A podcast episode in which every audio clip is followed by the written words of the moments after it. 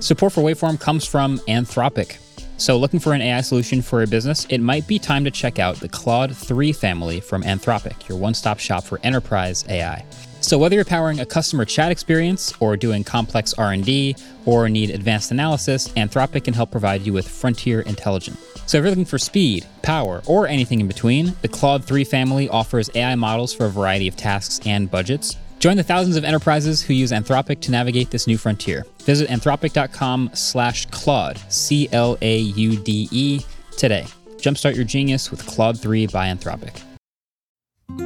Support for this show comes from Sylvan Learning. When children love learning, they can tackle any challenge life throws at them. Sylvan's Insight Assessment can help you determine if your child is ready for what's ahead.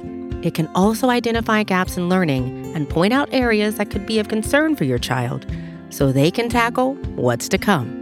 And right now, it's the best price of the year at $29. Go to sylvan29.com to learn more and get your child's assessment for only $29. That's S Y L V A N 29.com.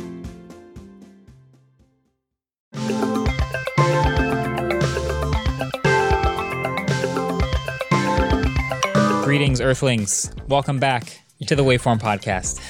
We're your hosts. I'm Marques. And I'm Andrew, and I did not approve of that intro. It's just the way it's going this week. Um, this week we got a guest on, actually. Yeah? Who's your favorite car YouTuber?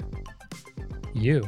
Oh wow, that's that's just such a nice, flattering answer to that. My favorite is Doug DeMuro. Yeah, I think that's everybody. You've seen me watching his videos. I watch his videos. Yeah. I know lots of people that watch his videos. I think every car video for the past two years that I've put out has had at least one section inspired by his videos.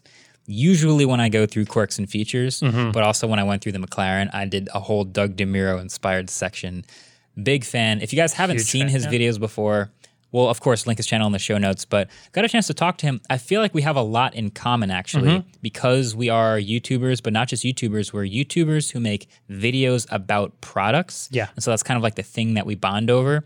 And so in this conversation, we talk all about that kind of stuff about car culture versus tech culture, about being a creator online, about the uncertainty of it, about getting recognized in public. There's all sorts of fun Yeah. quirks and things that we realize we have in common. I'm um, really excited. He is also the he's the perfect first guest to do the the type the ABC challenge because um, it's literally inspired by Top Gear, and I'm sure having a car YouTuber doing our first Top Gear esque challenge. It's perfect. It's perfect. It's perfect. Can't wait. So yeah, we'll see how he does. But without any further ado, Doug DeMuro.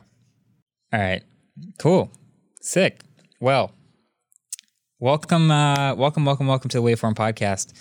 It's been a long time coming. First of all, I've watched your videos for years, for many years. I was never a car person until probably like 2016, and then started. Obviously, I got a car I was really into and started watching way more car videos. So that's obviously what Yeah. led me to find your channel. I'm sure that's how a lot of people also do. Um, but Doug, I mean, for those unfamiliar, for a couple of people who haven't seen a Doug DeMuro video, how do you have like a two minute version of like, here's what I do? Maybe when someone asks you in the street or you have to explain to a family member or something, how would you describe what you do?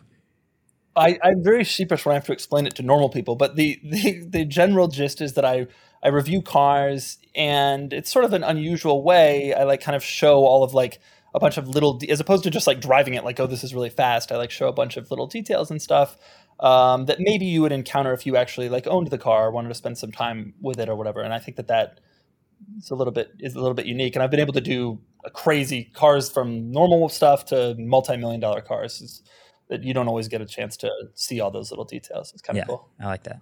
I mean, I think we have a lot in common. I I I also have a YouTube channel and my videos are very product based, which I think is a unique part of YouTube because there's a lot of people who are vlogging and are trying to make the the lifestyle as exciting as possible. There's a lot of other sort of topical channels and things like that. But when we get a product, which is the car or in your case, or the gadget in my case, that dictates like Right. about as exciting as the video can be is like how exciting that thing is. Um, do you think about Right. that at all? Is that like, do you feel an extra pressure to be like a better version of Doug today, or is it kind of like the car will do the talking? That's an interesting question. I never really thought about that distinction between the product people and the vlog people.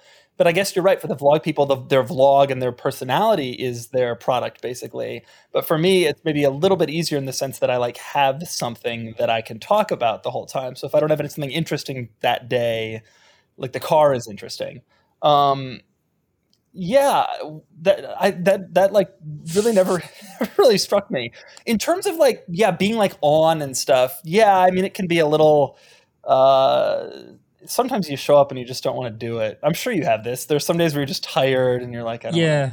But sometimes the car totally pulls me out of that, and it's like this is actually a lot of fun. I'm glad, like you, you're not jaded or anything. Like you, you enjoy like as many cars as you possibly can still.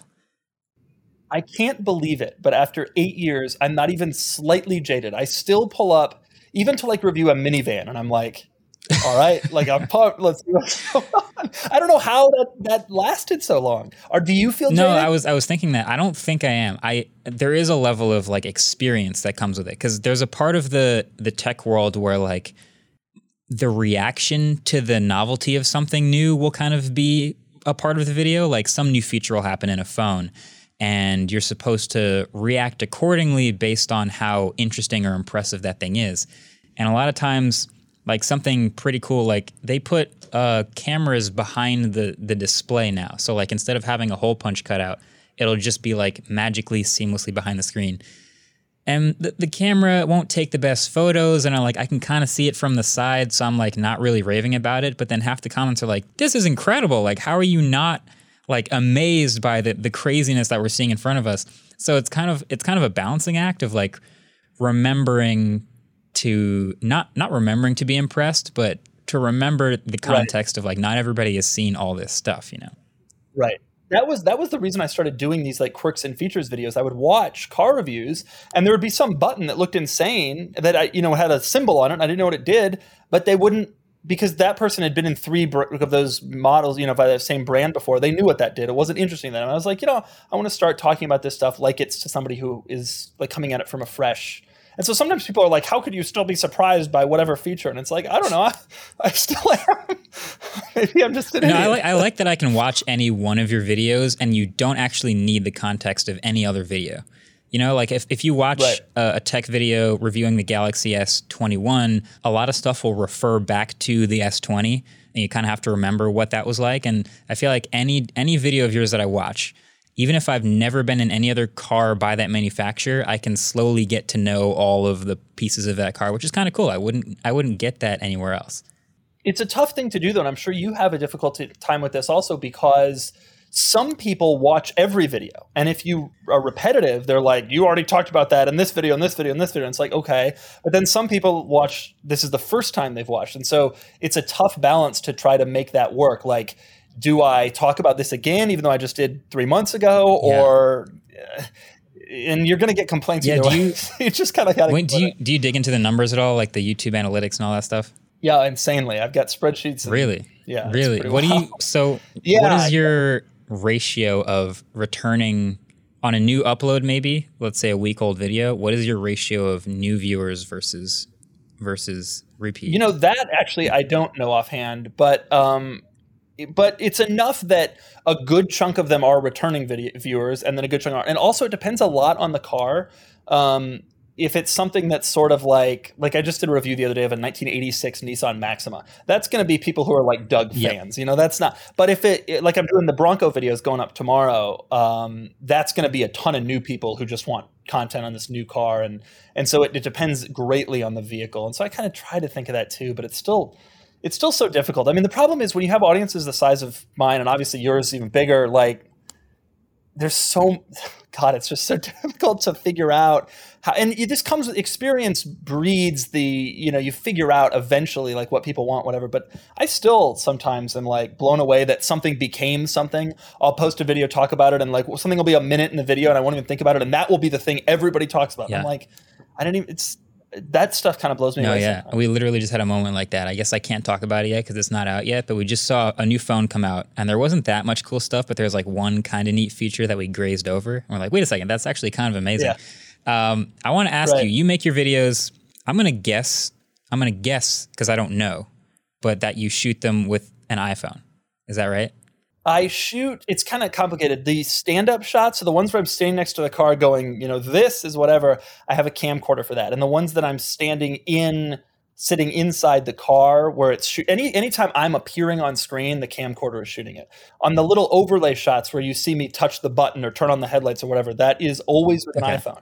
And you know, the funny thing about that is people get angry when they find out that I'm shooting this with an iPhone. They're like, this isn't professional. But they'll only realize when that that that happened when they see it in reflection. And it's like you've been watching my videos for two years. and Never you would have known. know until now. Exactly. Like, yours is a big deal. Yeah. No, I I, I kind of admire that a little bit. Like I go out to shoot a car video sometimes and it I am so used to this like production of like how can I make the best video possible that it's it's a little bit daunting. Like it weighs on me a little bit like we have all this gear and then suddenly it's like now we have to worry about every single little thing because if we're going to this height, we might as well go to this height. Um, so, so part of me wants to just like shoot a, a whole car video with my phone and, and not even like think twice about it. So I kind of love that. How long I always tell people, I always tell people that quality, the thing is, you're making videos to a tech audience, and so they're going to notice quality a little bit more, I think. Um, I don't necessarily have that. I don't necessarily have that problem. Some people don't seem to care. You got to have a certain standard, but you don't have to be as insane as I expected, and as insane as some people think. People email me and they're like, "I've got this piece of equipment and that and this drone, whatever, and I'm gonna make the best car videos." And I'm like, eh, not necessarily what people are after. You, you might be surprised. The content is really, to me, is always kind of Oh, more important. king. So, okay, for a 20 minute video, how long does that take you to make? Well, you, you have a shoot, you have a writing process too, but how long does everything take you? Um, I would. It takes about two hours to write a script and research everything. And the script is really only the intros, but it's also some research to figure out like what am I gonna, what is this car about? And then I go to wherever it is, and it's very rarely local. So you know, a couple hours on the road, and then I get up there. It takes about four to five hours to film a video, depending on how um, complicated the car is. Older stuff without touchscreens is easier. It's quicker. Um, modern cars, people want a little bit more in depth on like the how does stuff work, that kind of thing. And then the editing process, I finally hired an editor. I was doing it all myself up until last year. I finally hired an editor, and he. Uh, so it took. It used to take me about the same amount of time to edit three three to four hours to edit a video um, and and post it. Was well. that process, was that your first uh, addition to the team, having an editor straight to the top with an editor? yeah, pretty much. I, my best friend also reads my emails, which is helpful. So she's I, she's sort of my assistant to an extent. Reads my emails. and Then I have my editor. How big is your team? Uh, so currently not nine, including me. Um, but I am the editor still. So that's like the the the weird. That's what I always get flack for. Is like, all right, there is so much. There's so much to do. There is the writing and researching, and I have help with that, which is great. There is also like the shooting, which there is all kinds of angles and stuff I can't get, so I have help with that. Um, and there's set design and there's all sorts of like animation and things inside videos. But as far as like the base cut and like who's making the video, that's me in front of the computer for six hours. So yeah, Wow. it is. It. I feel like that's that's something that like it's hard to give up as a YouTuber. I don't know if you. Absolutely. I, I I didn't I didn't want to give it up, and in fact, I loved editing. Yeah. I like still. I, if I had time, because we just launched this, I just launched this like car auction website, and if I still if I wasn't doing that, I would still be doing the edit. I loved it. It's like putting together a puzzle, and you kind of shape it and shape it and shape it. And by the end, you have this like this thing, and I uh, found that to be probably more enjoyable than actually shooting.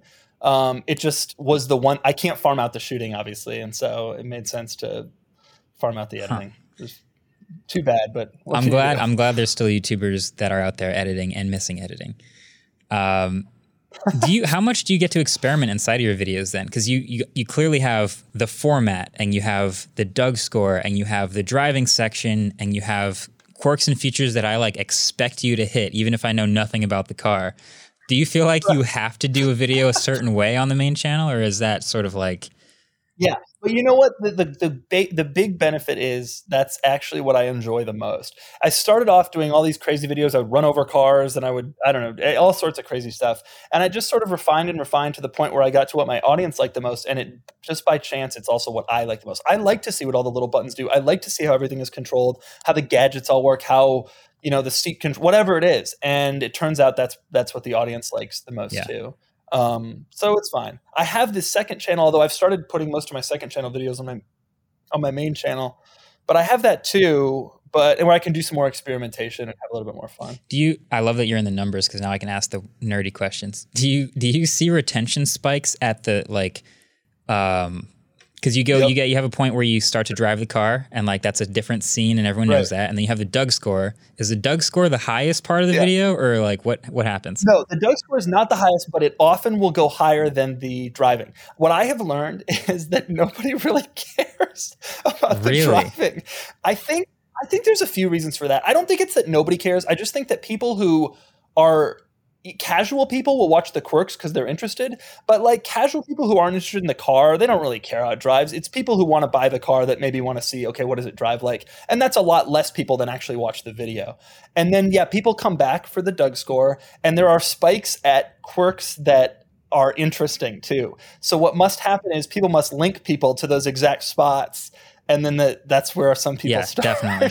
And I they recently introduced that feature where you could see where the spikes are and stuff, and I was like, oh my god, I never knew this was really. it's really helpful it it's like and then you because some people will link to that part of the video but also some people will replay the same thing more than once where they're like wait a second I was kind of on cruise control Right. watching this video but I need to see that again Right. so that's like kind of cool to see and then you can go back and Is it the same for you? Do you see do you see spikes at, at parts of the video that are that are? Oh more yeah, yeah. I mean, important? so the intro is obviously the we we put a lot of effort into the first ten seconds or so of almost every video, so you'll see that spike. But then you'll see like uh, there'll be like a, a certain weird animation or feature that happens where I have to point it out and show it to you on camera, and people will replay that a bunch of times Yeah. and you see a really big spike, and it's kind of interesting. Um, Yeah. But yeah, no, it's it's usually a pretty reasonable curve, I think. Uh, I wanted to ask you about your background because you came from uh, I guess I would say a more traditional media. I mean, you were writing basically before you were making videos, and then Yeah. went to being a YouTuber. And in this tech world, there is there are tech writers and there are tech YouTubers, and the tech YouTubers I feel like are still trying to earn some level of respect and and and consideration that traditional media have always had. Do you find now that you've been in both worlds, do you find there's a big difference between doing written and doing YouTube in the way you talk to brands and companies, for example? You know, that's a really interesting question. A lot of people ask me just on a general level, how do the brands handle YouTube? But it's a really interesting question, the difference between writing and, and YouTube. One, one important point is I never wrote for print. Um, and in the car space, print is still probably this isn't true in the tech space anymore. I hope, but print is is still in the car space, sort of viewed as like the the old medium that's the most important. The brands still view it as the most important, which I think is beyond insane. But um, compared to digital writing versus di- versus YouTube, I don't see a huge difference. But I still have an enormous amount of trouble getting some brands to to care about YouTube. And I can look at them and say, look, I'll get two, three million views. This is more than the circulation of these magazines that you're bending over backwards to try to impress. Um, you know, I, this is going to be a big thing. And it's still like you're an influencer, you're not a journalist. We don't, you know, some for some of them, some of the brands have clearly Yeah. figured it out. But it's amazing because there are studies out there that say over 80% of new car shoppers will watch at least one video before buying. And I think it's probably more like 90 plus, you know, I don't know who's Yeah. not, right? And I try to tell them that, and it's just kind of an old. There's still an old mentality of that sort of thing. I imagine in the tech space, it's a little bit better. I hope. Um, I mean, there is some element of both sides to it. Like I, I think it probably depends on the demographic. I think for a lot of people under probably about thirty, somewhere around my age, maybe, uh, they look at YouTube and they look at videos just as seriously as they would anything else. If we were buying a phone, for example, like you're going to watch a new video about the phone before it comes out or before you buy it. right. But you know, there's obviously a lot of older people. Like my my grandparents basically can't find a way to acknowledge anything that I do unless it's printed somewhere, and they're like, okay, now that's cool. That is real. Like that's very cool. So I always found that funny. And I, I've recently started contributing to Top Gear magazine, which is a printed magazine, and that was the same like sort of experience. I've been making these autofocus videos for like a couple months now. It's not as many, but Top Gear magazine, oh, that's that's established. That's, That's something. traditional. So that that's always it's always been there. it is kind of funny. I um when this started and people would start coming up to me on the street and recognize me and such, people people would say, "Oh, you're internet famous." And I I I've tried to it's an interesting thing when you get to a certain level. I mean, you it's the internet is it now. I, I don't know like TV actors anymore, really. Like when I was a kid, you grew up with like friends and Seinfeld. You knew all those people. It would be if you ever saw one on the street, which you, uh, would be like, oh yeah. my god, this is the yeah. craziest thing in the world. But that stuff is fractured and splintered so much that like this is kind of like what it is now. But yes, it's very hard to explain that to older generations. And I still have older relatives being like, "So, are you still doing that that video stuff? you still yes, you still doing that? Yes, mom." And I'm like, "Yeah, yeah, uh, I'm doing it." Yeah. yeah. So, so do you day. have so you have people probably in the streets like saying hi to you, probably like recognizing your car and stuff like that? Yeah, yeah, all the time. You know, at least once a day, and it's great. It's always so much yeah. fun. Everybody's always really nice. I've never had a negative encounter. Have you? No, uh, I would say the closest thing I had to a negative encounter was I met someone for the first time outside an event, and they immediately started correcting me on something I got wrong in one of my previous videos before even saying their own name. Yeah, I get those. Yeah. So I feel like that's in a product related channel. That's probably a feeling people have deep inside when when a fact that they know is wrong. Uh, Did the person just have that ammo ready to go in case 100%. they met you? They were like, if I ever meet this yeah, dude, hundred percent. Which which is I I occasionally get that. Occasionally, some like, oh, you my car. You know, why didn't you say more nice things? But generally, people are really nice. But it's such a bizarre thing um, that I still like wrestle with. Like, this is so weird. And there's a little bit of um, anxiety around it, which I don't think most people realize. Like, you can't ever be mean to anybody ever in the public. Like, that can never happen you can't and every time you walk into a place like people are there's might be a few people who like recognize you and so you can't like trip over your dog you know people are looking no that's real weird i always have a little more yeah. anxiety no i feel like i just i just tweeted a, um, a clip i don't know if you saw this there's a i have a sentry mode clip on my car which is just recording when people come near the car uh, of like uh, two people walked up to the car and just started taking pictures in front of it and that like that's fine that happens but there's always like diff- i can see different versions of that happening one is someone will walk by and like see the car and recognize it from the videos and like take a picture of it and i'm like right. oh that's fine cool right. and then there's this clip which was this this girl like leaning on the hood of the car with a photographer taking pictures of her on it and i was like that's different that's not the same thing at all really right. odd um, I it's just a it's a hard it's a it's a different world to navigate. But yeah, I feel like I have the same experience as you.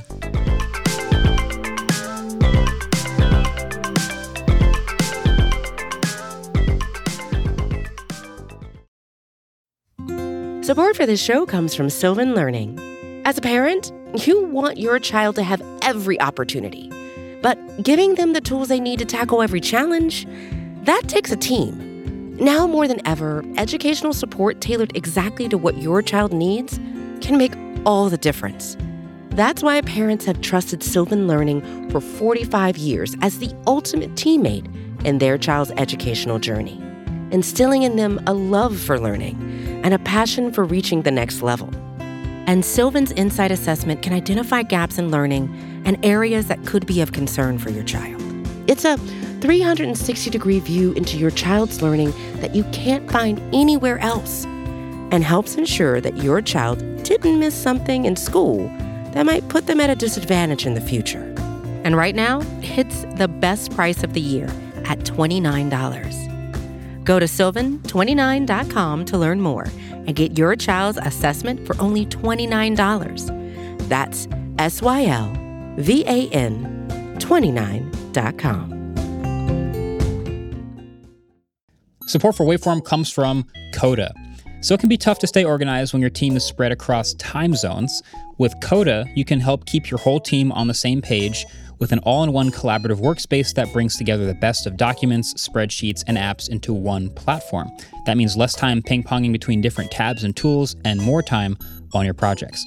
So, with Coda's extensive planning capabilities, you can stay aligned when managing planning cycles and while measuring objectives and key results. Plus, you can access hundreds of templates and get inspired by others in Coda's gallery. So, over 50,000 teams across the world collaborate with Coda, from the New York Times to Square, uh, from Toast to TED and Uber.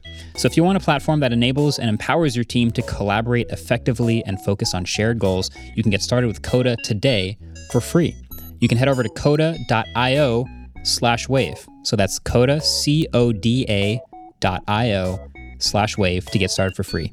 Coda.io forward slash wave. One of my sadnesses as a car person is that I never can have like a clean automotive encounter anymore. Everybody always recognizes me. And so, like, once a year, someone will come up to me about one of my cars and not recognize me and and just talk about mm-hmm. the car and I will savor the hell out of that. I'll, talk, I'll keep them there. I'll be like, oh, so anyway, because it's just like this is a pure car interaction that I get yeah. to have. it's so rare because the moment someone recognizes me, and I'm sure you, it becomes a. question. they start talking about you and the channel and whatever, and it's like less about the stuff that I'm more into. Yeah, which is kind of a funny thing that I never expected. No, it's funny. The car culture has more of that than tech culture. Inevitably, when someone meets me, they're like, "What phone is in your pocket?" Like, what do you like? Sort of that sort of question line. Where in the car world, I've noticed this and maybe this is just a small subset of the car world, but at a Tesla supercharger, with the newest Tesla, other ch- people charging there will get out their car and be like, "Hey, how do you like it? Like, tell me about the car." And often it's yeah. they're not asking you about your own channel; they're like interested about the car. Yeah, and so, yeah, like, the car culture is kind of neat in that way. I found. Can we talk about the? Can we talk about the? I I would like to because I feel like I saw one in your new video, but it wasn't part of the video. It was like a teaser. You were, you had it in front of you. Yes, I got a video going up I got a video going up on it soon, but I will reveal my thoughts. Okay, I would love that. Um, And I, I, I listened to your podcast on it, so I, I already generally know yours, but I, I think it was insane. I think it's one of the craziest and coolest cars that I've ever experienced in my entire life. And I'm not like I know that you're a big electric car fan. I'm not like the hugest Tesla guy. I love their products. I think they're to me they feel a little bit they're less like enthusiasty and emotional to me than a lot of cars, but I think they're great for a lot of people and I recommend them to a mm-hmm. lot of mm-hmm. people. But I think Plaid is the first one that I like emotionally connected with. And I told I was telling people when I got home, like I think I'll remember for as long as I live, like three major events in my career YouTubing about cars so far. One was like driving the Ferrari F40, which was like my first true vintage supercar, very special. Another was the first time I sat behind the wheel of Super Cruise, which was like the first of those driver assist technologies I had been in. It was on my 30th birthday, and the car was changing lanes, and I was like, "This, uh, the future is here." And I think number three will be pushing the throttle down in Plaid and feeling that acceleration. Yeah. I, yeah. I'm like, I was like astonished by how it that is, felt. And you're just cruising around in this thing. It is very, it's wild to me. A couple things. One, that that's just going to be in the hands of regular people. Like I, I am yep. a regular person. I was able to order one, and now right. I have it, and that is now a possible thing to happen. Wild. Um, yeah, I was so curious. So Tesla doesn't have a PR department, so I'm, I'm always curious how people's Tesla experiences happen. Did you ha- you met an owner, or did you get? Right. How did you even find one? Yeah, well, that's a good question, and, and the way that it always happens for me is, yeah, an owner reaches out, and it's always the best because I actually prefer it like that for every any car I can where I can get an owner is best because there's no BS you have to deal with with the manufacturer. You don't have to worry if they're going to cut off your flow for future cars, whatever. So I actually kind of like it with Tesla that it always just ends up being mm-hmm. a guy. So yeah, it was an owner. Um, a bunch of owners reached out to me. The car happened to come out like the, the first deliveries were like the day I went on a long vacation, and so by the time I got back, I was like already getting like conspiracy theory emails like you haven't reviewed this because you're being paid by the other manufacturers not to review Teslas, and I was like, oh my god, guess I need to review one. Yeah. But um, yeah, so I went to an owner and I just kind of you know filmed the whole thing and then drove around in, in yeah his. i i think it's it's probably the i didn't expect to notice a difference because i've driven a, a, performance model s for years and you know i've driven taycan and i've driven mclarens and i've, I've never expected right. to really feel a big difference in acceleration i assumed it would always right. be incremental and yeah i think yep. the, the i was driving it back to the studio from picking it up, which is it was maybe a 20 something minute drive. And I was like, oh, I'm going to baby this thing. Like, I'm going to get it wrapped in a week. I don't want to do anything crazy. And then I got to a stoplight and I was like, well, it is in plaid mode. So let me just give it one. And yeah, I don't know if I've ever cursed that many times in such a short amount of time. It was unbelievable. It's hard to explain. I, I got lucky because I got my initial reaction on camera. Nice. And I, um, I've never I just it was so insane. And like you said, yeah, regular people you know when I was a kid, if you went and got like a Lamborghini Diablo, first off, you had to kind of have some skill. Those were not easy cars to drive. It was a heavy clutch. You had to know how to drive a manual. You had to be able to get in and out. And they weren't that fast, right? They were zero to 60 in five seconds or something. Now, like any any lawyer can just show up at a Tesla store in the mall, right? And order the fastest car in human mm-hmm. history That's It is. insane. That's the craziest. It thing is. ever. Are you, do you are you fearful of this? You know how fast this thing is. Aren't you scared that there's going to be some crazy? You know what? It's the last one was super fast too. So like, not I'm not more scared about this one. It's just like the Yeah. the the, general. ability to do crazy things has always been there. It's just it's so easy this time. Like you mentioned, like there are other older cars yeah. where you could go fast, but it, you you had to know how to use it. Where like more so than ever. You just stomp it, and all-wheel drive is just like now you're going 140, and you're like, "What? What do you mean that it shouldn't be that easy?" So yeah, that, I don't know. I'm glad you got your hands on the car, and I can't wait for that video. Yeah, me too. I'm really excited for the video too. I'm excited to see it go up. It's um super desired, and I've never done a Model S video before Right. because it was a, by the time I started filming cars, it was kind of old, Mm. or you know, like. And so this is like a big deal for the channel. The the, the plaid is the, and it's so Yeah. insane. It's so so insane. You want to drop any exclusives about the Doug score? You want to give any hints? Any surprises? I haven't. I, I don't- I don't score them until like the video's being Ah. edited. But I I can't imagine just sitting here thinking about it. And when I was thinking about it at the time, how is it not the highest Doug score? When you think about the practicality of it, and I mean, it's amazing to me. The world's fastest accelerating car. One of the selling points on Tesla's website is that you can fit a bicycle in the back without taking off the Two. wheel. I've done. I've done You two know. in the back. Yes. Yeah. Think about that. Like the Ferrari, the La Ferrari. Mhm. That wasn't one of the things you could do with that car. That Yeah. wasn't that wasn't in the list of things. And here we are. Like uh, it's it's incredible. It's just an amazing feat, Yeah. to be honest. And there's a lot of there's a lot of people out there, and especially there's a lot of car people out there, and I'm sure you've noticed this, who are anti Tesla and anti electric car. And I try to be super objective. Um, and I love gas powered cars, and I love the old school and the engines and shifting gears, and I have several manual transmission cars. But how do you how do you not It seems like think this is yeah. amazing No. I I feel like I know a good amount of car people that I've seen that have a bunch of cars in the garage and daily drive a Tesla, and I always found that fascinating. And it, Yep. to me, it's like the reason I got the car is because I believe it's pretty much the best available daily driver. Like it's a fun performer. It has a ton of space. It's got the tech. Like everything about it is great. Um, but it's always interesting to me seeing uh, you know people with like seven, eight, nine cars who daily drive the Tesla, and it's like that's that makes a lot of sense. I think, and I think you're right. I think, like in terms of an overall car, how do you possibly come up with a better? I like the Taycan too, by the way, and, I, and frankly, I may have chosen that before I drove Plaid, but this was like it was almost like a religious. Experience I was in the same boat. pushing that throttle. Same boat. I reviewed the Taycan. I was like, this is the one I would get if it could supercharge, and I'd take it all Yeah. back. So, um, now you yeah. mentioned, yeah. How do you, here's the question: How does it improve from here? oh god, You know? What are they going to do next? Well, everyone now is, is referring to the Roadster because the Roadster is the two door, specifically sport focused version. They can go to the next level. It's a it's a quarter million dollar car. They can really focus on performance. But like, I again, I, I have a really hard time picturing a, a car actually feeling faster than that.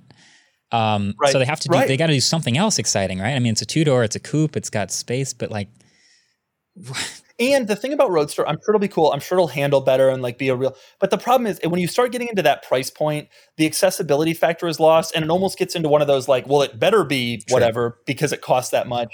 And obviously, it's going to be faster than gas powered cars that cost equivalent, but 250 is still an enormous amount of money, and it's not feasible for most people. I think that's one of the coolest things about Plaid. It's not like 140 is ex- is Mhm. cheap, but when you look at what it can do, 140 when it compares cheap. to every every performance comparison is with a seven digit car, then you know that it's probably a bit of an outlier Yeah. there. Yeah.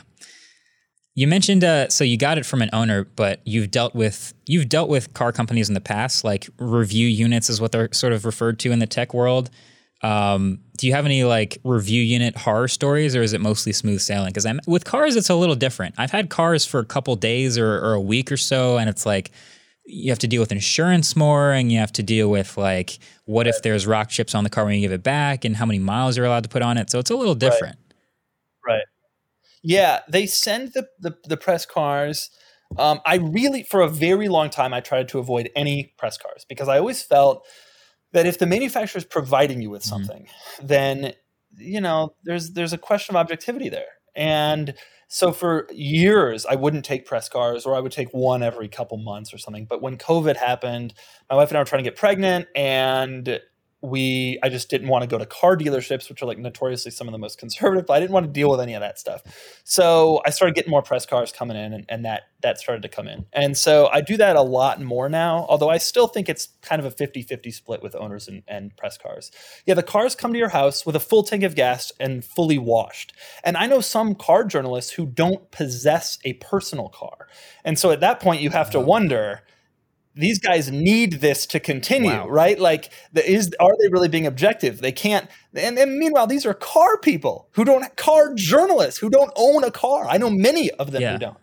And so I always tried to kind of resist that thing, but at the but yeah, they show up and then you have it for a week or whatever, and you provide your impressions. The one big benefit to it, even as questionable as all that sounds, and I still think it's very ethically dubious having a car for a week, you really do get the chance to. You drive it at night, you drive it in traffic, you drive it in rain, and you get the chance to really kind of experience it more than me showing up at a guy's house, driving it for an hour, filming it for five, you know, four hours, and then it's not quite the same. Yeah, that was always my challenge with car videos is I want to spend more time with them, like a phone. Like one of the common questions I get is how long does it take you once you've gotten the thing to figure to feel like you you know it well enough to to give your impressions or whatever. Like with headphones, I can I can spend three hours with a pair of headphones and know everything about them. Short of like battery life, I can know everything about a pair of headphones. You give me a smartphone, it's like okay, I want to go through the battery cycle a few times. Give me like four, five, six days before I really feel like I know this very well. Really? And and I think that's pretty wow. short because uh, in a lot of worlds where you don't know phones as well as someone who's used a thousand phones, you need more time. But for a car, it's like, yeah, yeah I'd want it. I'd want at least a week. I'd want a, I'd want a weekend, and yeah. I'd want a week where I'm, I'm commuting in it and all this sort of stuff. Um, how long? And then you think about, then you think about there's 30 car manufacturers, and they're each coming out with three new cars a year. And so if you really wanted a week with each one, it's actually not. When you think it's not actually possible, yeah. right? And that's that's that kind of starts to become a little bit of the. How long is the longest you've spent with a review car? And how long is the shortest? They, the, the the shortest is is like when I go up show up at somebody's house and I'll usually try to drive it for an hour and film it for four. And when you're honestly when you're climbing in and out of it and touching everything and whatever, you can get enough of a feel for it that it's enough to make a video and enough that you feel comfortable with the driving experience to extent. It's like you just said, like if you've done a million of these, you have a generally okay idea, at least when you're getting started. One other big benefit is if I'm reviewing the latest Mercedes Benz, it generally has a lot of stuff from other, you know, there's not that much stuff. I just shot the new Mercedes S Class though, and that has a ton of new technology. And so that was like I was there the whole day trying to get a handle on all that stuff. Um, it takes a little longer. In terms of the longest, like the press cars come for a week, and so that's that's usually the longest. And depending on the car, I'll drive it for the whole time, or sometimes I'll just only drive it a few times or whatever. It kind of depends on what it is. Uh, I want to go actually back to Tesla real quick because I just had. I've, there's one other thing that I I haven't actually ever asked anybody about this, but you'd be the person to ask. So the, it, it feels like the number one uh, contradiction of Tesla to me is the their number one feature is really really fun to drive, crazy acceleration, decent enough handling, like right. video game type stuff. And then number right. two is autopilot. You won't have to drive these things. How how are those the top two? Like, do you have you thought about this at all? Like the yoke steering wheel is another thing that comes to mind. Like I'm getting used to the yoke. It's been like two weeks for me, and like the the the answer you get from them is, well, eventually you won't need steering wheels, so we cut off the top half so you can see the autopilot visualization behind the screen, and all of that is technically true. But also, you just made a car that goes zero to sixty faster than anything right. else ever made. You should have a great steering wheel. You know what I mean? Like what? How did how did how do right. they reconcile this? It's an interesting question, but don't you think that their thought is they want the highest tech product, and so to do that, they have to have autopilot and that sort of thing. But they also need it to like autopilot alone wouldn't make it desirable enough, right? Like a lot of brands have a similar system now. The car has to also be cool as yeah. hell. And in order to do that, then you make it be and also truthfully for me, like I don't own Tesla, but I it's clearly trending in that direction. And I I for me, I love I and I'm like Mr. Car Guy. I've got six cars, whatever. I love nothing more than the concept of sitting in traffic and emailing people while the car drives. And this is kind of sacrilege in the car community yeah. saying this, but like I have a bunch of fun cars that I take out on the weekend and really enjoy. Um, when I'm sitting in bumper to bumper traffic driving from LA to San Diego after filming, I don't want to do that. I got business, this business to run. I got the channel to manage. I got people I got to reply. I, I don't want to do that. And so there's something, there is something to be said for having a car that does do both, frankly, even though those seem contradictory. Yeah. Yeah. It's like, I would want it to be really good at both. So the point, the point where it like takes away from one or the other is where it gets confusing to me. Like that's where the yoke steering wheel got so confusing and like right. the most fun car to drive that they've ever made is also the most annoying steering wheel. you find the steering wheel to be annoying. I don't think it's okay. so bad. the steering wheel itself is not the annoying part. The buttons on the wheel, yes, still very annoying. I still. So are you? Is is turn signals your biggest complaint? Uh, right now, it's the headlights because they are too far from my thumb to like be resting and get to them, and the the horn on the other side. Yeah. Um, the bl- the blinkers yeah. I'm getting used to, but then like still sometimes in my maneuvering of the yoke, I will brush a button or a blinker or like hit the windshield wipers yeah. for some reason, and it's just it's kind of embarrassing that that yeah happens. It's, it's not the ideal implementation. You know, it's interesting because Ferrari also has all the stuff as buttons buttons on the wheel, but they implemented it a little bit better. Um, especially turn signals. Ferrari has left turn signal on the left side and right turn signal on the right side, which I think is really nice, as opposed to having them next to each other, which is a little bit tough.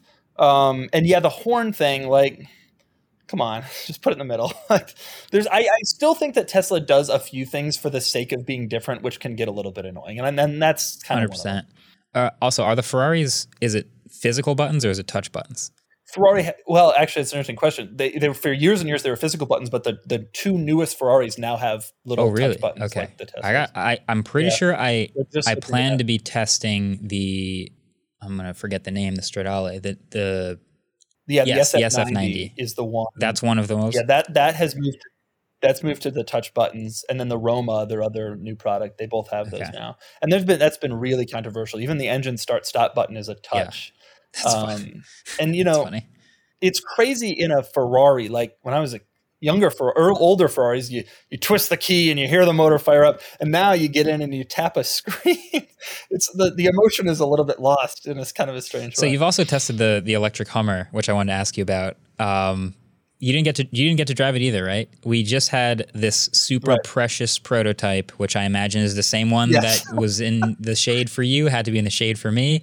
Yeah. Yep. Um, what do you yep. what do you make of the Hummer going electric? Because I know I, am not a big Hummer person, but I see a nine thousand pound Hummer, and I don't um, I don't imagine that buyer cares at all about going electric. You know, I would think that too, but this new this Wrangler 4xe has become tremendously popular even in just the few months that it's been out, which is the plug-in hybrid Wrangler. And that only does like 20 miles on a single charge. I have several friends already who have gotten them and they love them and that clearly shows there's actually there's a market for this stuff. The hummer is so insane. I think that's the same thing with the hummer. The performance is there. And so that alone like it can do all this stuff. And so i think there's going to be people who buy it who are like i don't care if it's electric or not. And the other thing to keep in mind it's kind of funny. Everybody associates pickup trucks with the middle of the country and those buyers are not going to go electric and blah blah and that's probably true. But crazy pickup trucks are primarily sold to wealthy people on the coast. Like the ford raptor all the sales for that are in the East Coast and in California. That's where they, all those people are and they'll go electric if it means they can get you know 0 to 60 in three seconds and roll 13 15 inches of ground clearance I or whatever see. it is. They'll do that all day long. Yeah that's like the ultimate that's what's funny about like the cybertruck and the f-150 lightning is like i feel like i'm talking to two very different groups of people. Because i'm talking about a truck on one hand where it's like utility matters and this thing can power your tools and it's got a huge amount of covered storage and look at all this great utility. Don't you want this better truck? But then there's also this like yeah premium electric vehicle enthusiast who's like, I never wanted a truck, but this one is sick. Like I ordered a Cybertruck. Right. I, I don't need a truck. But how many million people are on in the same boat? Like the Cybertruck's kind of cool, and I'm I'm an electric car person, so here we are. It's fascinating. Do you not feel that the Cybertruck is the ugliest thing that you've ever seen in your entire life? Okay, you know what's funny about that? You don't think mm, that? It isn't actually ugly to me. It it does have a very strange look. It looks like a 2D render sometimes. Like I've I've only seen it in person right. once, and I've seen it in various videos. Um, but to me, it's like the brutish nature of it is kind of endearing.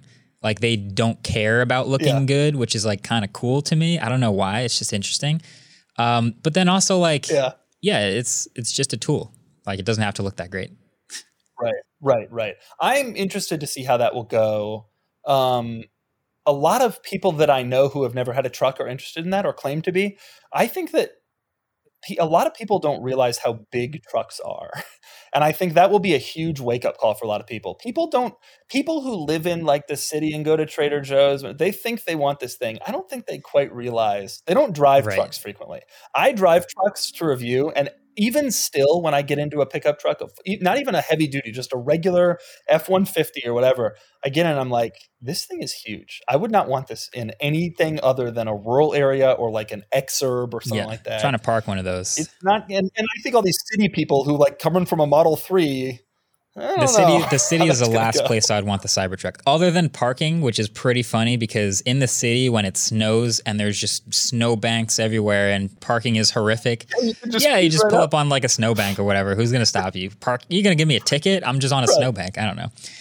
Um, right, no, that's funny. I there's a lot of like yeah, that just the the questionable like nature of Cybertruck and whether it will actually be able to ship as is and all this other like I, I put in a, an order and I expect them to make what they showed me, but they're obviously always making changes. So who knows?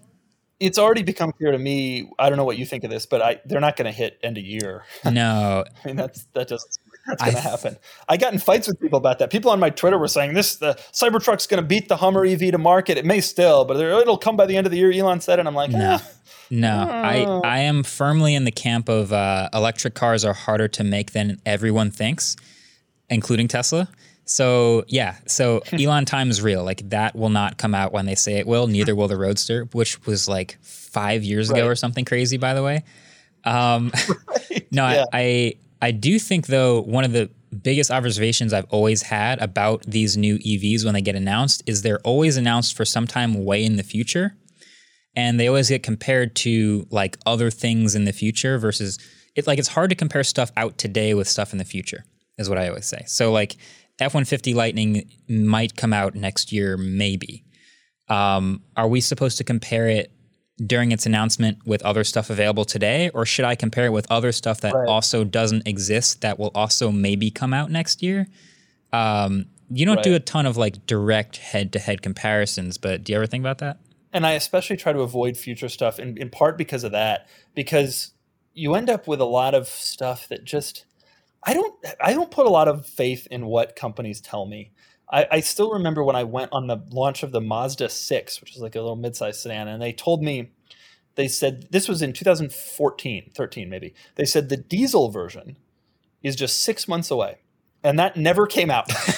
but they were very firm yeah. at that launch that the diesel version was six hmm. months away and um, I don't know. I just I always think about things like that. It's a little bit difficult, yeah, when an automaker comes out. And yes, I generally don't do a lot of head-to-head stuff. Um, I just find people like to focus on individual cars. When I have relevant experience, um, I will talk about that like during the video, like, oh, this truck is whatever. But having the two next to each other, it makes things way more logistically complicated. And I found that it just sort of, for some reason, diffuses interest a little bit, at least on my channel. I noticed that some channels do a little better with head to head stuff, but I've found the opposite. Yeah, unless it's like two really, really obvious rivals, it's usually not as interesting. Um, but I also think what you said, I, I think it's healthy to not just blindly trust everything that comes from a company just because there's so many different variables and so many different people who are talking to each other uh, that your own experience will trump that every time. Like just go with what actually exists. Right. And also in the tech world, I have a saying only buy something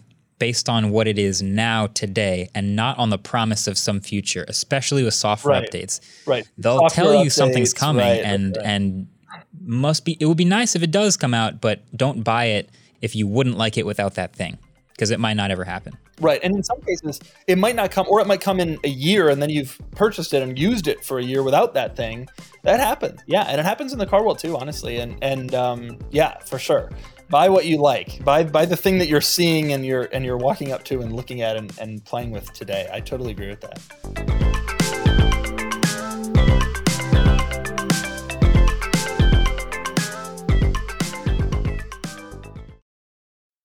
Support for this episode of Waveform comes from Gigabyte. There's a lot of talk out there about how AI is revolutionizing our world. Computers are writing newsletters, robotic bees are pollinating flowers, and a whole new wave of driverless taxis are popping up in cities all over the world. But how can AI power our passions and what we do for fun? That's where Gigabyte's AI gaming laptops come in. So, their range of powerful and portable new laptops deliver cutting edge performance for anyone looking to explore the brave new world of AI powered gaming. So every 2024 Aorus machine comes equipped with the Gigabyte AI Nexus, which is like a central hub located with all the AI powered features you could hope for. So that includes super useful tools like AI Power Gear, which automatically throttles and extends your computer's battery life depending on your power source and usage. You'll also get access to AI Boost, which optimizes performance based on what you're doing in that moment, whether you're ripping through an FPS or running your own large language model. AI Boost automatically adjusts the GPU and processors to maximize responsiveness and deliver unparalleled efficiency. Lastly, AI Generator includes various generative AI apps for quick startup, and all 2024 Gigabyte models seamlessly integrate with tools like OpenAI and Microsoft's Copilot AI chatbot. But the Aorus 16X and the Gigabyte G6X take it to the next level with a dedicated Copilot key, allowing users to swiftly tap into productivity and generative AI capabilities. I also keep hearing AI is going to change a lot in the gaming world. Andrew, can you think of anything about that? Not just optimization, like you said, but like more personal optimization. I could see happening where, like, maybe you're playing a competitive game like Valorant and you want higher FPS and lower resolution. Like, you you're okay versus like The Witcher, where you might want 4K crispy resolution and like a lower frame rate. I think finding that between your computer specs and what you want might help out a lot. Nice. So all of the models that I've been talking about are available right now at aorus.com slash laptops slash gigabyte dash AI. So that's A-O-R-U-S dot com slash laptops slash gigabyte dash AI. Gigabyte. Team up, fight on. But yeah, it's an interesting world. And yes, the, the, the you know, part of the problem I think with the the believing what companies say is an interesting concept. You know, the the Tesla Twitter people are just a completely different level of insane that I've never experienced before. And what that company says is is the word of God to them, and, and that they don't believe that there's any, ever any. Uh, and I'm pretty positive about Teslas compared to most car reviewers. Um, and yet I can still get in. I still get like vicious complaints from some of these people sometimes because I don't believe this thing. Yeah, that that might be the they might be the most defended cars by people who have never actually used them, which is very strange to me. Because in the tech world, there's there are there are rampant fanboys of certain companies and products, even if they don't use them. Like a product will come out from a company they love, and if even if they've never used it, they will trust the gospel that is that company's advertising messaging. And if your review goes against it, you must be paid, or you must be a shill, or you're a fanboy of the other guy. Frequency of which I'm accused of being paid is quite unbelievable. I'm sure you get this also. I don't get it as much as I as, as I see some other people get it as much as I expect. I think it's really clear that I try to be really objective, but still like and some of the stuff I'm being accused of being paid about is so insane. And I'm just like, what could you possibly be thinking? But that's, I guess, the reality when you're dealing with the general public. Yeah, there's got to be a reason why you don't like the same thing I like. You must maybe it's because you're paid. I don't know. Right. That's it can't be because my taste is yeah. wrong or or or our tastes differ or whatever. And the other thing, the thing that really is crazy to me, I suspect you don't see this quite as much because the gadgets you're reviewing are less valuable, although you probably do. But in the car world, the amount of personal investment people have in the cars is insane. I frequently make fun of my own cars. Like they're unreliable. I own this convertible Mercedes G Wagon, which I think is one of the ugliest cars ever made. I talk about that. I'm like totally fine with all that. But when I say something like negative like that about somebody else's car, people it's it's like you insulted their child. Yeah. And I'm like, how could you take a possession this personally? I never have understood. You know what's funny behavior. about that? I think I think it's. Uh, I actually understand that in the car world because that is probably one of the top two most expensive, important buying decisions you make. And so, in a way, it reflects a lot about you and your priorities and your knowledge of the things you could have done. Right. So, if you get you spend all that effort and energy and you make this huge purchase in your life and someone says something bad about it, you kind of feel like you need to defend yourself against it. But in the right. in the tech world, I see a very high level of this around smartphones, and I think it's because not that they're, not that they're super valuable, but because they are some of the most personal pieces of tech that you can possibly own. What is more personal? Oh, interesting. It's always exactly. with you. It has all your equipment. It's, it runs your photos, life basically. Your, You're holding it all the time. It's yeah, it's, it's, a yeah. borderline fashion accessory to some people. Like to to speak right. negatively about about someone's smartphone purchase decision would be like speaking negatively about their hairstyle or something. It's like that's a part of me, and that's the way people react, which is always funny. Um, yeah, I've just I've never gotten into the the things that I possess. I've never gotten into personally defending them. Even the cars. I get that it's an expensive decision, but like you made like who cares? You know, like if that's what you decided, then that's what you decided. And and I just oh, I think people are so so so crazy, but they can be so militant. Um, about some of this stuff, and sometimes I will say something in a video and just be like nervous, like I know. Oh yeah, yeah, huge yeah, yeah. You always know. Yeah. I know there's a th- these days I like to defend it just by recognizing like smartphones aren't like young anymore. Like it's kind of hard to get a bad new phone. If you're anywhere in the 300 plus dollar price range of new phones from the big companies, like you can't really get a bad one anymore. Uh, does it feel kind of the same right. way in the car industry? Like obviously, if you buy yeah. an old car now, it can be bad, but if you buy a new car, right, it's probably fine. Yeah, yeah, and it's it's kind of funny. I get sometimes I get friends or, or, family members coming up to me and saying, "Listen, I'm I've spent hours researching this. I've watched your videos, watched everybody's videos. I'm trying to figure out the best small crossover to buy. Is it the CRV or the Rav4 or the Mazda CX-5?" And they'll be floored when I tell them which dealership is physically closer to your home.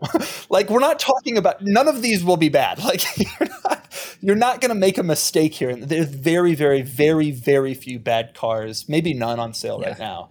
Um, and so that makes it things a little bit easier. Yeah, you're not. I'm not ever starting review ripping up a car anymore. It wasn't quite like that when I first started. There were some like Maseratis were pretty weak in four or five years ago, and I did some tough reviews on those that got a lot of pushback. But generally speaking, I, sometimes I just find it insane that people can even get to that level of granularity. If it was me, the CX5 versus the whatever, which salesperson was nicer? Yeah. you know, just, just this is not a decision you need my help with. Do you have any regrets from things you said in videos in the past? Things you wish you didn't, oh, maybe wish you edited out, or or.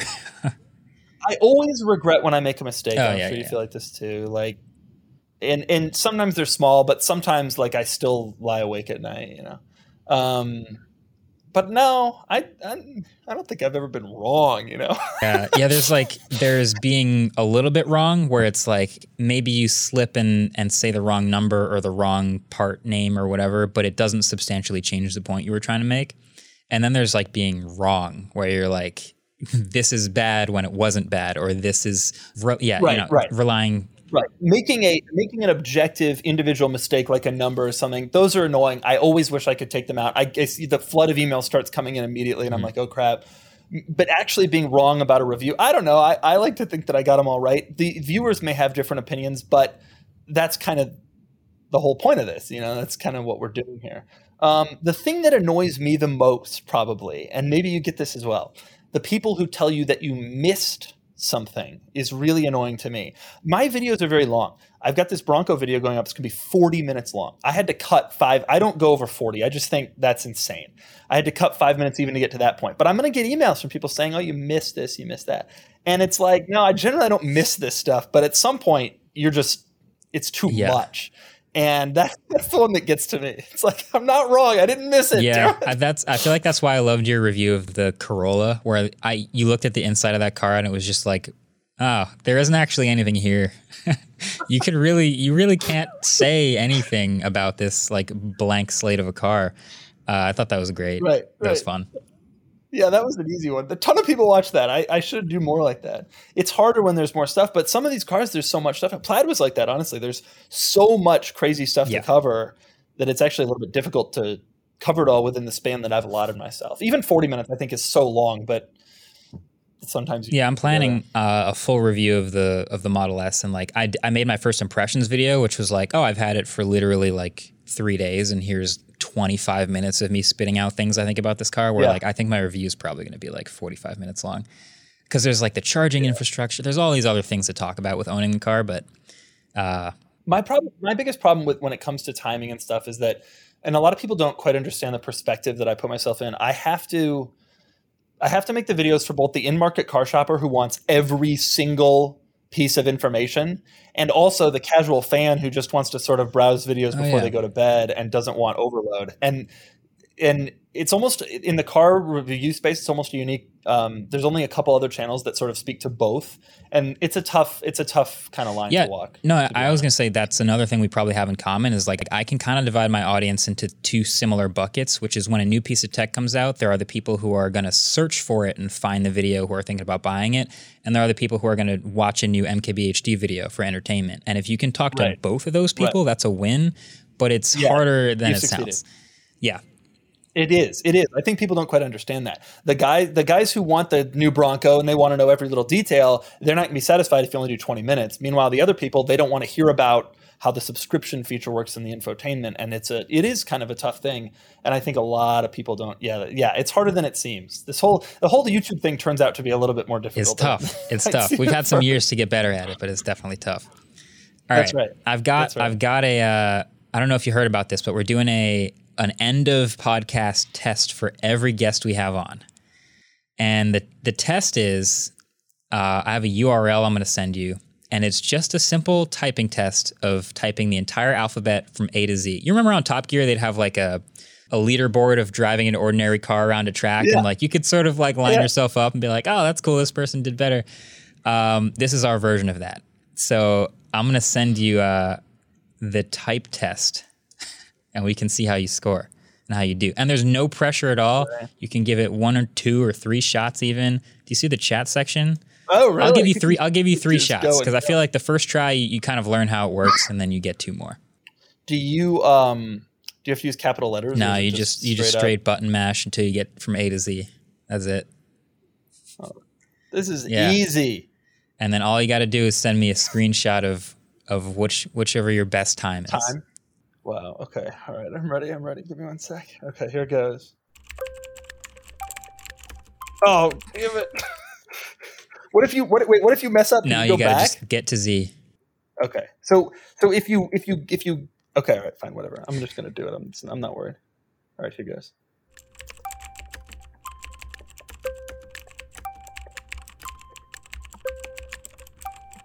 Boom. Six point seven five three. Okay. You, you're gonna let yeah, me do it was again? your second try. Six point seven five three. Yeah, although I the first try I put L in front of K, so I kind of Right. stopped. What does that Mm, count? It counts. All right. But that's why I'm giving everybody three tries because the third try is always the best. Okay. So now you know exactly how it works. Okay. Okay, here it goes. Ready? Oh, No pressure. No pressure.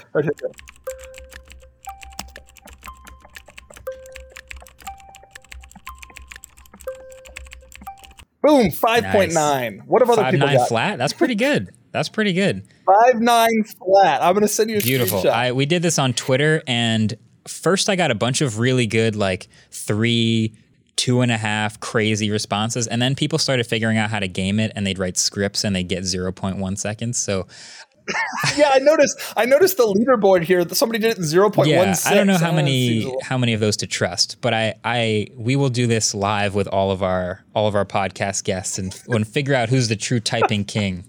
So Did you do this with Mr. Beast? I should next time he's right. on. So I have no one to compare this Um, against. we have. Do you, Adam? What do you remember from our previous? Yours was 4.539. I got four point five Oh my god, on my that's third crazy. try. Andrew got down to five point two, but we've got a couple others in the studio. I think Oh. there's a couple at like five or six seconds. So there's there's a healthy healthy range. I think it's, I think it'll be fun. It'll be interesting. This was too slow. If I had, I, I needed to prepare substantially better. Everybody else is going to be able to prepare, like the Top Gear Star thing. You know, they're going to get like That's lessons. true. We got to keep it a surprise as many as people as we possibly can. Doug, thank Yeah. you, thank you for hopping on the podcast. I know you're a busy guy, so I don't want to take all of your day, but this was really Yeah. fun. No, thank should- you, thank you for having me. Yeah, we should do it appreciate again sometime, and I am really looking forward to that plaid review. Your Model S review video is coming, coming soon. Yes, thank you, and I'm so jealous that you have one. Enjoy. I certainly will. Appreciate it, man. Yeah. Take care. Yeah. So that that was Doug DeMuro. That that was a lot of fun. I have, I always enjoy talking to fellow creators, but obviously when we have a lot in common, it's great. Were you impressed with his type test He time? did pretty good. It's pretty good. He, he beat half the people that work here. I mean, podcast crew's still on top, Sure. still representing, but Sure. um, we will. I'm sure we will get beat eventually. He had a really good point that you know you can only get caught off guard for so long. It's kind of like when you watch Hot Ones and guests are ready for the sauce. Yeah. I feel like people are going to start preparing for the alphabet test. We'll see. You know, they still have to face the pressure in that, though. I mean, True. people for the reasonably priced card could have prepared for it. True. There's nothing against that, so they might. This is much easier to do. But, anyways, uh, yeah, great episode. That was really fun to listen to. Yeah, I think we're this studio is built to start having guests and have more people Yeah, hang sure. out with us and chat. Of course, creators, but all sorts of people from the industry. We'll of course also have people on virtually like we just did, but let us know what other types of guests you'd like to have on because we are all about starting that up. Yeah, for sure. Um, either way, that's been it. Until the next one, catch you guys later. Peace. This week's I can't do that. I feel like I'm so bad. This week's episode was produced by Adam Molina. We are partnered with Studio 71, and our intro outro music was created by Vane Sill.